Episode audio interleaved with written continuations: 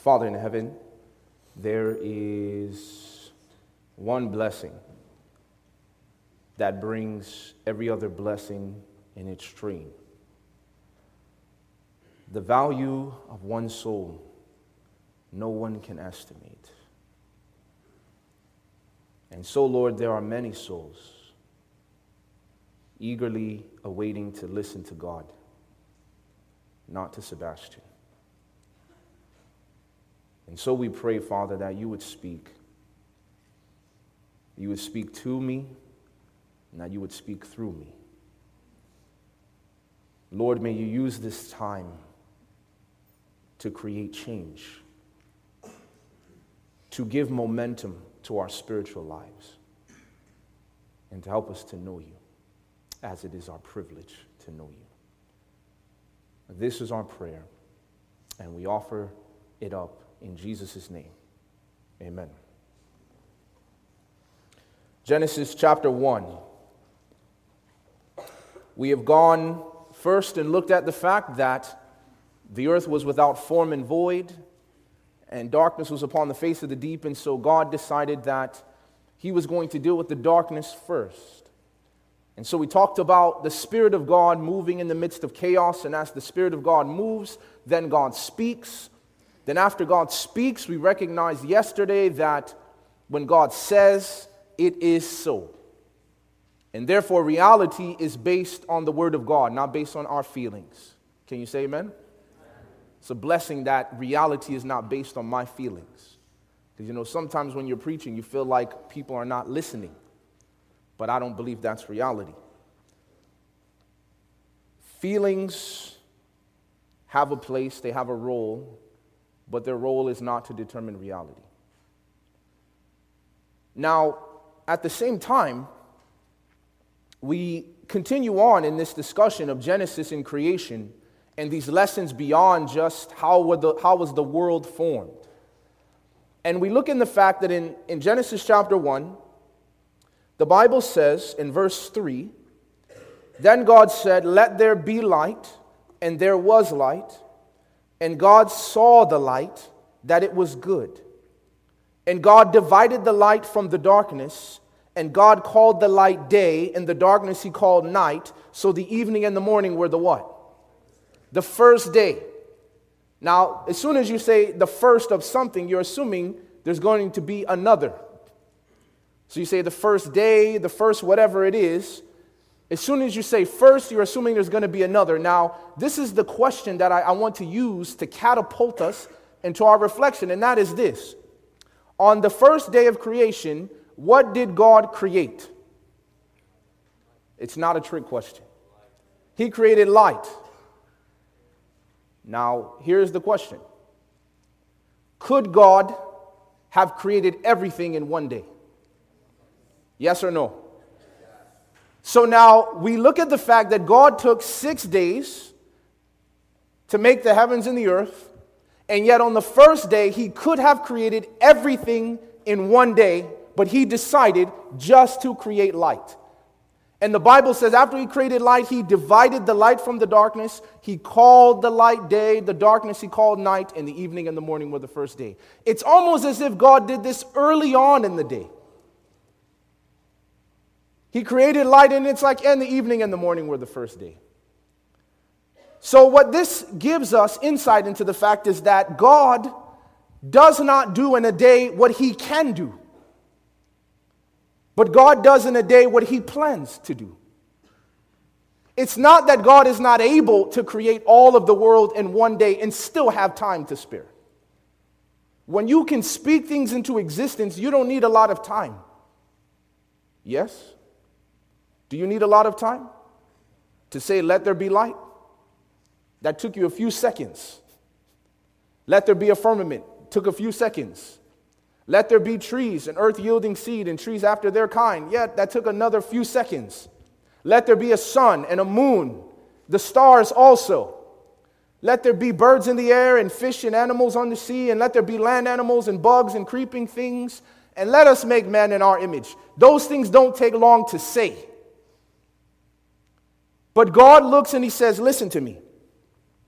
When I am creating something, when I am making something, when I'm working, I don't do everything in a day that I can do. You see, this reflection immediately transfers us into the concept of the fact that the Bible says, if any man be in Christ, he is a new creation. Have you ever heard that before? Some of you have, some of you may have not, some of you may have forgotten. 2 Corinthians 5:17. When the Bible talks about we need to be made or born again, that we have been begotten through the crucifixion of Christ unto a new man, a new life. God is making you all over again. And yet, creation says this number one, I do not do everything in a day that I can do. You see, you can look at your life in the mirror and say, Lord, there's a lot of things you have to do to make me exactly what you created me to be. And God looks back at you and He says, Listen, I don't do everything in a day that I can do, I do everything that I plan to do. But at the same token, while it does not take a day, it also does not take forever. What that means is eventually God's work ends. You see, this is significant because as we think about our salvation, as we think about the work of God in your life and in my life, we can sometimes get discouraged, and it's almost as if we do not see what God is doing.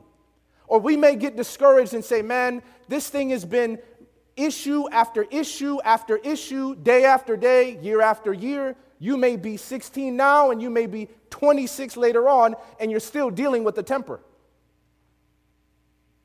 You may be married with children, and your children are grown, and you're still dealing with angry thoughts or feelings of jealousy. And you're like, Lord, how long do I have to deal with this? And God says, Listen, Sebastien, everything I can do, I do not do in a day, but trust me, it won't take forever. Eventually, I finish what I start. And thus, Paul builds upon this in Philippians chapter 1 and verse 6, and he says, He that has begun, he that has what? Begun a good work in you will complete it unto the day of Christ. God wants you to be ready for the second coming.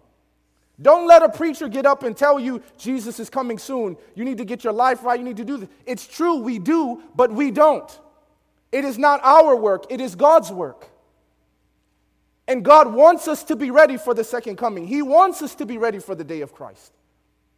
But He's also letting us know to say, creation teaches you God works in a process. I'm not going to deal with your anger, your lust, your vanity, your pride, your jealousy all in one day. I could do that. But that's not my plan. My plan is to make light, and I'm satisfied for today. Tomorrow, my plan is to make the atmosphere and to divide the waters, and God is satisfied for that day. So I ask you the question when yesterday you might have said, you know, out of three temptations over lying, I, I overcame two of them, but I failed in one. And God says, you know what? I'm satisfied. We're making progress to where I want to go. And this is what I can do today, but the only difference between creation and us is that we can limit what God can do by our choice to not cooperate with Him. We can say, you know what, Lord, I'm not going to let you work in my life today. We can decide when God says, you know what, I, I, can give you strength, I can give you power, as we talked about last night. And we can decide, you know what, I don't want to surrender to this this time. And as we make up that decision, we tie the hands of God because the darkness can't argue, the firmament can't argue. But we can say, you know what, I don't believe that you can do this, God. I don't believe you have the ability to change my temperament. I don't believe you have the ability to give me a desire and a love for the Bible. I don't believe that. And because I don't believe that, God says, I can't do it. Because I need you to choose to serve me. I need you to choose to believe that I can do it. Then I can do it. And so in creation, on one side, we say, Lord, okay, help me to learn patience to see that God does not do in a day what he can do. But God does in a day what He plans. And every day of your life, God has a plan to bring you to the place where He wants you and I to be. But He also tells us, on the same token, if I have begun, I finish. Don't be worried if God is going to finish His work. From creation, he says, Listen, I went from without form and void, from chaos to paradise in six days. Then you go over to the cross, and while Jesus is dying on the cross, he says, It is finished. I made an agreement with the Father in heaven that I will come down and I will pay for man's sins. And while he was there breathing his last, he wasn't talking to Roman soldiers. He wasn't talking to Jews. He wasn't talking to a centurion. He was talking to his father. It is finished. I have completed it. Because if I begin, I will finish. And Paul says, being confident of this one very thing, that he who has begun, this is God's track record. Some of you, you may say, you know, Jesus, I just came up for an appeal, or maybe my family just switched over to becoming Adventist, or maybe, you know, this is how my journey started. It doesn't matter how you start the Christian life. I can tell you that right now. Many of us love to hear testimonies. Oh, this guy was in homosexuality, deep in drugs, and he had slept with over a thousand men. Wow, praise God. This is what God saved him from. But guess what? It's not how you start the Christian life, it's how you finish. No, no, no, not even how you finish, if you finish. If we finish, the Christian life is not a race given to the swift. It is not the person who grows the fastest. That's why there are people in this class, in this room right now. Everyone looks at and says, Man, this guy is super not spiritual. This girl is super not interested in God. And then come to find out, later on, this girl is leading some powerful youth movement in some country, winning all these souls. And you're like, I would have never have thought. Why? Because you're looking at how fast.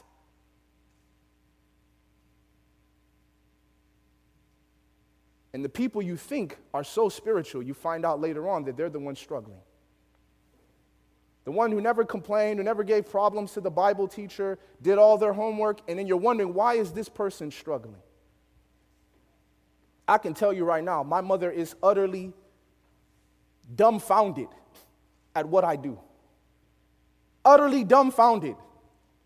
Of all the seven children, I, her firstborn, from the very beginning, my mother would weep after I get expelled again from another school. Then the next school said, We'll be kind, you know, we'll, we'll suspend him a few times and then we're going to expel him. And I remember, you know, one time in third grade, I mean, it's just bad, man. I was just a terrible kid. I was a hellion.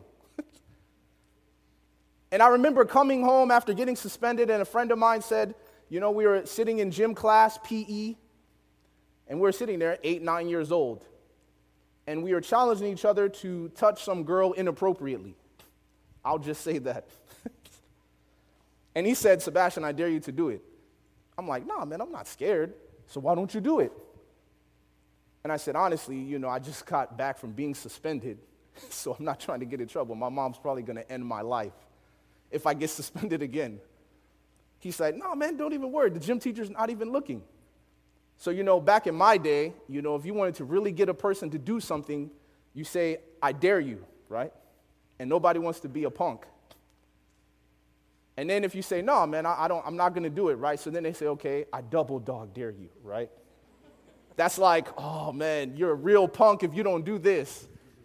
And then if they really want to go in, I triple dog dare you to do this.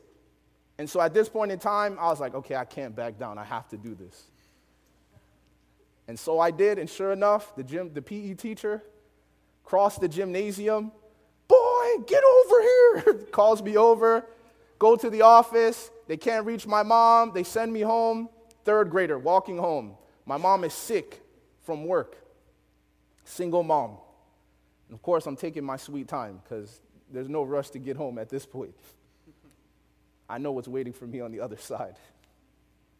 And as I get home, my mom calls me in the room.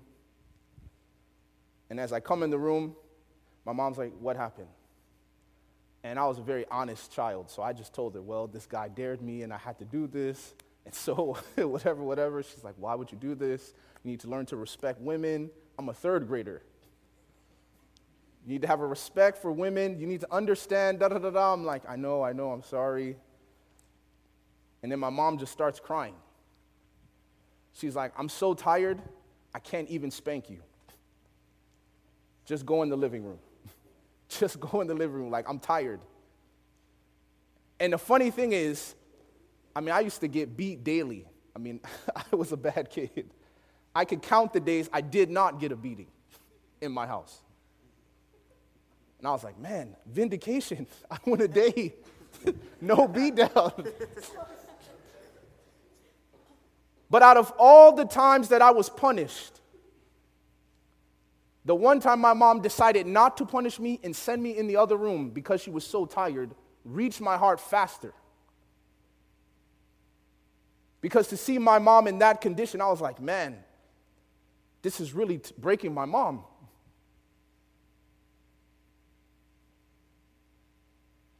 This is really breaking her heart. And to go through all that experience and my mom looks and says, So let me get this straight. You preach to other people? About God? Yes. About uh, integrity, right? Honesty. Used to be the worst liar known to mankind. Super violent. Irrational. You could go on and on down the list. And now my mom looks and she's thinking to herself, this does not make any sense. Because if she looked at all of the children, for sure I was not high on the list for preacher, you know, traveling the world and leading out in some youth movements. It would never have crossed her brain. And yet now, my mom looks and now she's telling my other siblings, you know, you guys need to be more like Sebastien. And they're all looking at her like, what? Are you serious right now? And the irony was, as we got older, started switching. Started switching. And it seemed as if my sister was the one, really mature for her age. I would always get, oh, you must be the older one. No, Sebastien's the oldest. Oh, couldn't tell. So immature. That was me. And yet now, my mom looks at my sisters, look at my brothers. She's like, you guys need to really take note from Sebastien's life. And eventually, my brother did join the church, one of them. So we're work, wearing them down as we speak. But God does not do everything today. God works, notice in the passage, it says, This was the first day. That means God does his work day by day. God does not prepare for Tuesday. So it doesn't say, Let there be light, and also, can you start getting the stuff for the atmosphere ready today? God doesn't do that. He says, I have work for the first day, and that's all I do for today. But on top of that, for Tuesday, God says, I do things day by day. And let me tell you why this is so important and significant for you and I. Because the way we engage in the Christian life is when that preacher is making an appeal, we're thinking about all of the things that we have to change. We're thinking about all the things we have to do now to go all the way with Jesus. Man, I got to give this up. Got to change my music. Got to change my clothing. I can't be cursing anymore. I can't even be lying. I can't do this. Man, I really enjoy watching these kind of movies. It just overwhelms the mind. And God says, Guess what? I don't do my work forever in one day. I do things day by day. And trust me, it won't take forever. I know you feel like it will take forever. But reality is not based on your feelings, it's based on the Word of God. And God says, if He began, He will complete. But here's an important point. In verse 4, look there with me.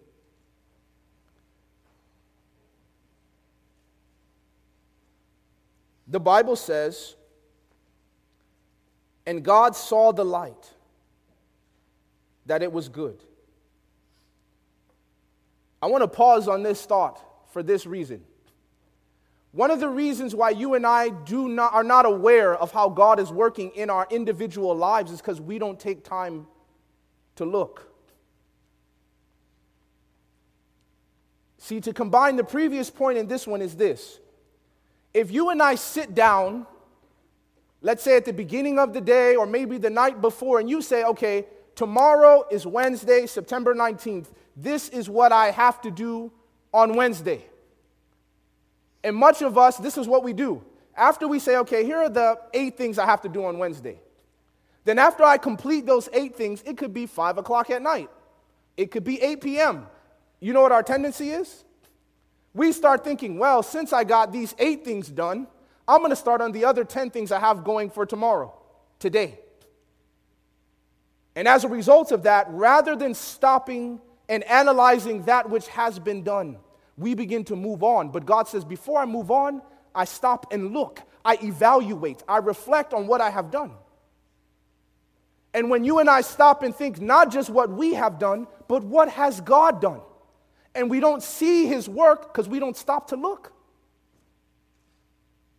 I can tell you right now, there is no greater danger than for a generation to get to a point where they don't understand how to have silence. People are afraid to be alone in a quiet place by themselves, just uncomfortable. And you know what it takes to bring us to that place? Tragedy. Then, when a friend has died, or when someone has given up or sacrificed their life, or we've gone through some tragedy, then we're like, leave me alone. Is that what it takes? Death, tragedy, suffering in order to bring us back and say, man, I need to think about life. But God doesn't need tragedy, He just needs one thing to have been done. And God says, Listen, look at my example. Every day, take time to reflect on what you have done. Take time to see what has God done today. And if we take time to do that every day, we start seeing the progress. But if we just rush, rush, busy, busy, busy, busy, busy, busy, iPod on the way to class. Then when I get to class, I sit in class. When I'm out of class, I turn the iPod back on. Then after I turn the iPod back on, I'm going to where I'm going. Then when I get back on, oh, I go on the internet. Now, as I'm on the internet, I'm listening to music while I'm on the internet, while I'm typing a document, while I'm working on my homework. And then also, my friend is texting me. So now I'm on the internet, doing my homework, working on assignment, listening to my iPod, and then I'm texting my friend at the same time. And the funny thing is, you all do this thing as if it's nothing. And yet, when I say it out loud, you're like, man, that's crazy. you're like, that sounds like insanity. And I'm not speaking to you as one who has arrived. I'm guilty. We all, you know, it's the funny thing is the things that we tend to hate are the things that we do. One of the things I hate is when I'm talking to people, and as we're in a conversation, right, either their phone beeps or something, and you're just like, yeah, man, because da da da, they're like, yeah, yeah, yeah. It's just like an awkward silence in the middle of the conversation. Mid sentence. Yeah, man, because. Yeah, so, um, and then after they send the text, they're done. After they check what's going on. Then this is the other thing people like to do. Yeah, no way, man. Yeah, totally. I got a voicemail. I know. Hold on one sec.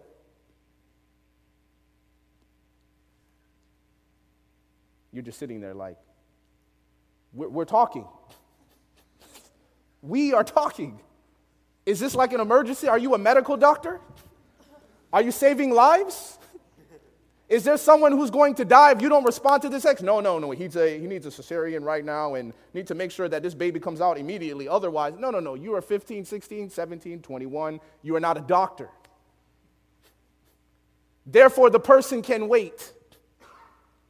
And while I sit and think, man, this annoys me, I watch myself do it to other people. I'm sitting there talking to a friend. I don't even keep my phone on. It's on silent, and yet it's like I have a emotional connection to my phone. I just know when someone is texting me. Maybe some of you know what I'm talking about. It's like a heartbeat. It's face down. I'm not even looking at the screen. Yeah, no way.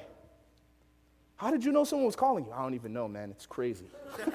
I just I just know to pick up the phone. We are one.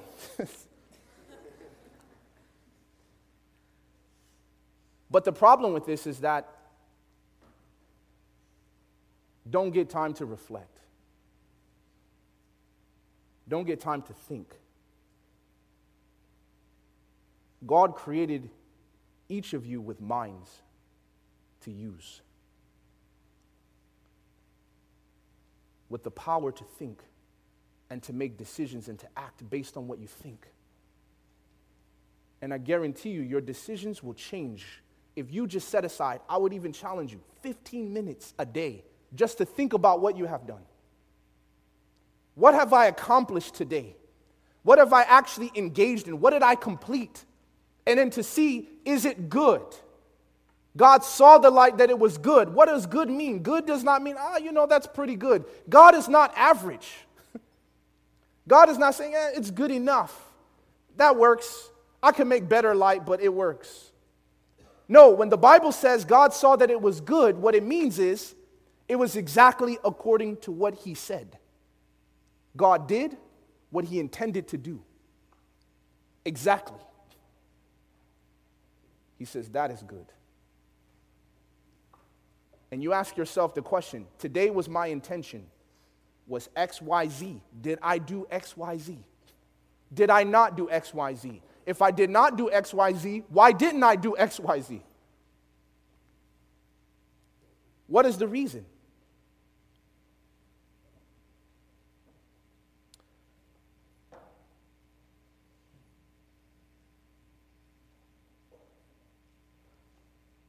The last thing I want to say on this is that God in giving us an example of how we ought to work and how we ought to labor, and even look at his work and understand his process and his mind. Because God is love, then when we're reflecting on the things that we're talking about, we're talking about how love behaves itself.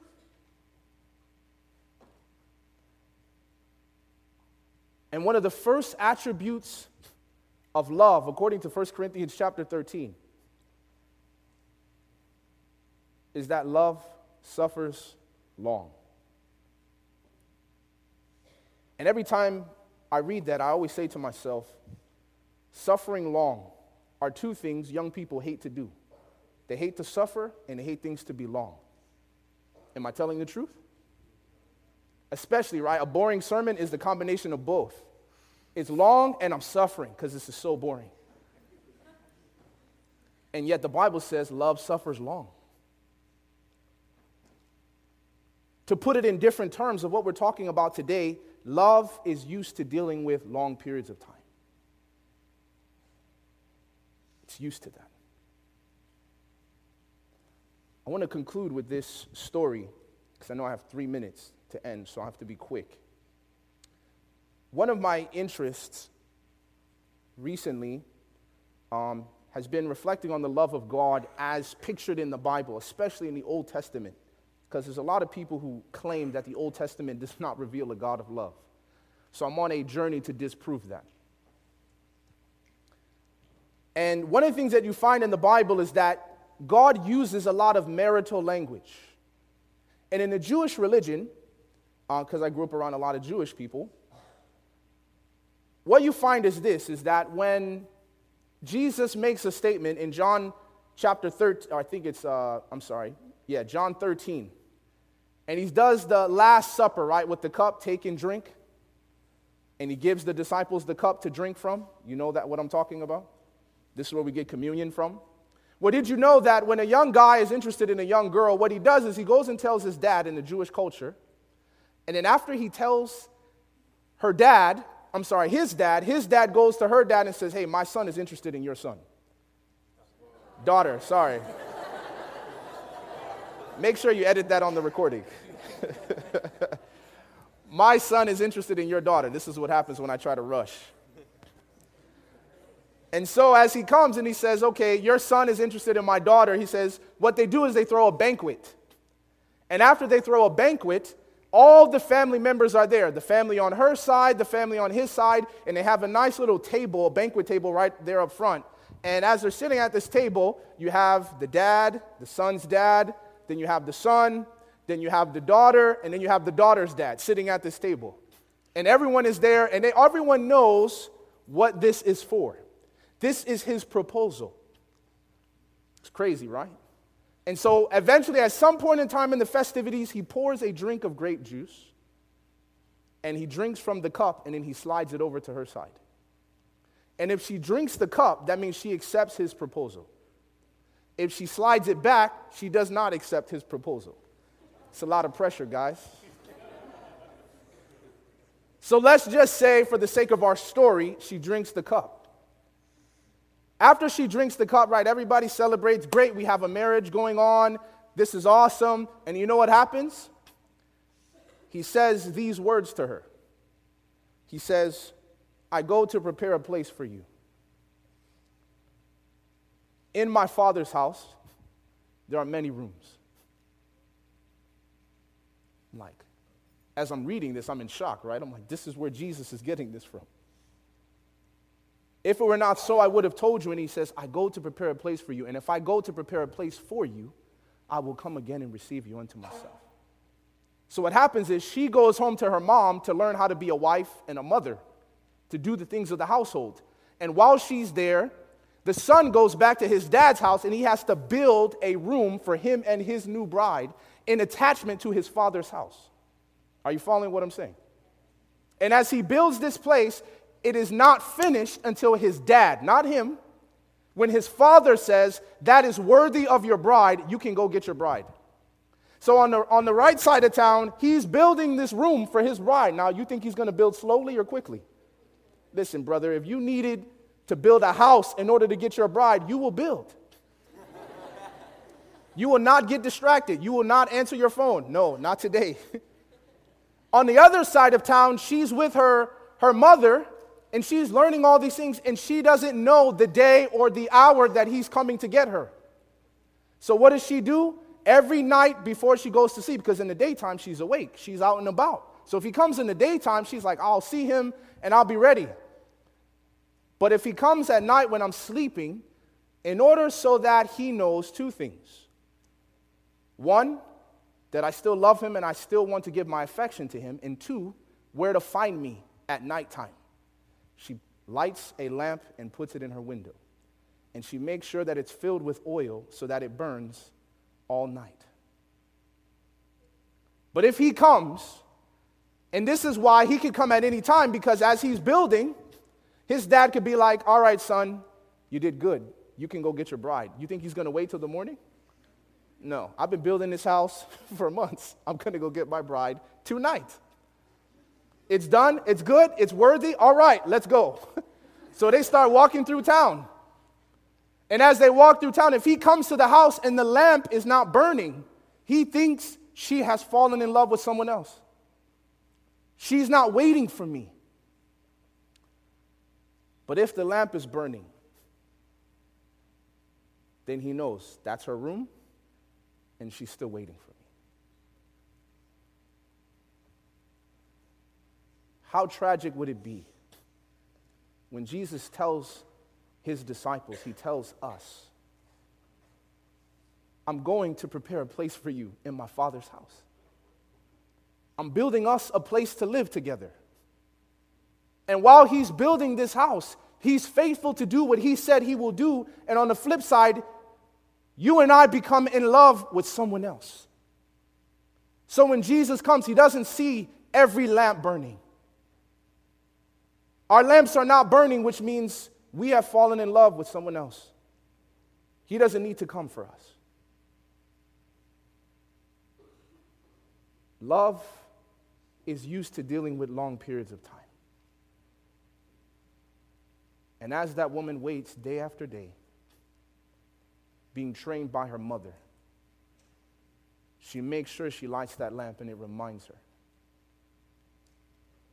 I'm waiting for him. So other guys come up and say, Hey, I notice you're not married yet.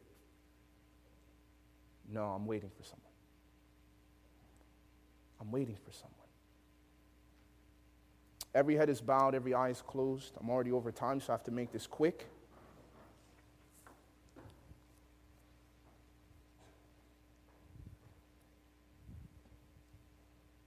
Are you discouraged with God's work, His process?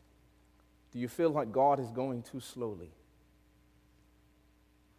But could it be that God is saying, I'm trying to prepare a place that my Father can approve? That God isn't going to do everything in your life in a day, but He promises that He will finish. He wants you to be ready when Jesus comes. And this morning, you want to say, Lord, I'm convicted. I need to take more time to reflect, to evaluate my life, my decisions on a daily basis, and to evaluate what you are doing each day.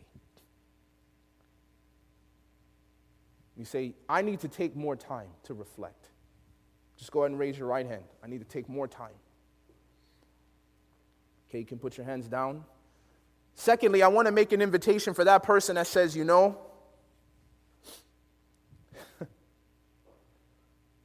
lamps. I've fallen in love with this world. There was a time when I was in love with Jesus. But right now, my lamp is flickering. It's not burning bright. And maybe you're a person who has lost their first love. You've lost your love for Christ. But today you want to renew that commitment. You want to renew that love. And that God can teach you through His Word and through His Spirit to grow that love for Christ.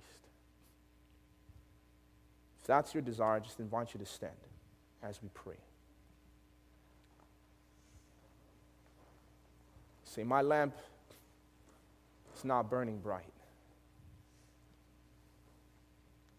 I may have once been in love, but I'm, I'm not as in love as I was before. And I want him to, re- I want to renew my commitment to love Christ. I want to renew that. Father in heaven, thank you for these extra minutes. Thank you, Lord, for your word. And thank you for your example of how you manage time. Father, we pray that as we raised our hands, that you would keep us accountable through the Holy Spirit to take time to reflect, even if it's just 15 minutes a day, to look at what we have done, the choices we have made, and to see the activity of God.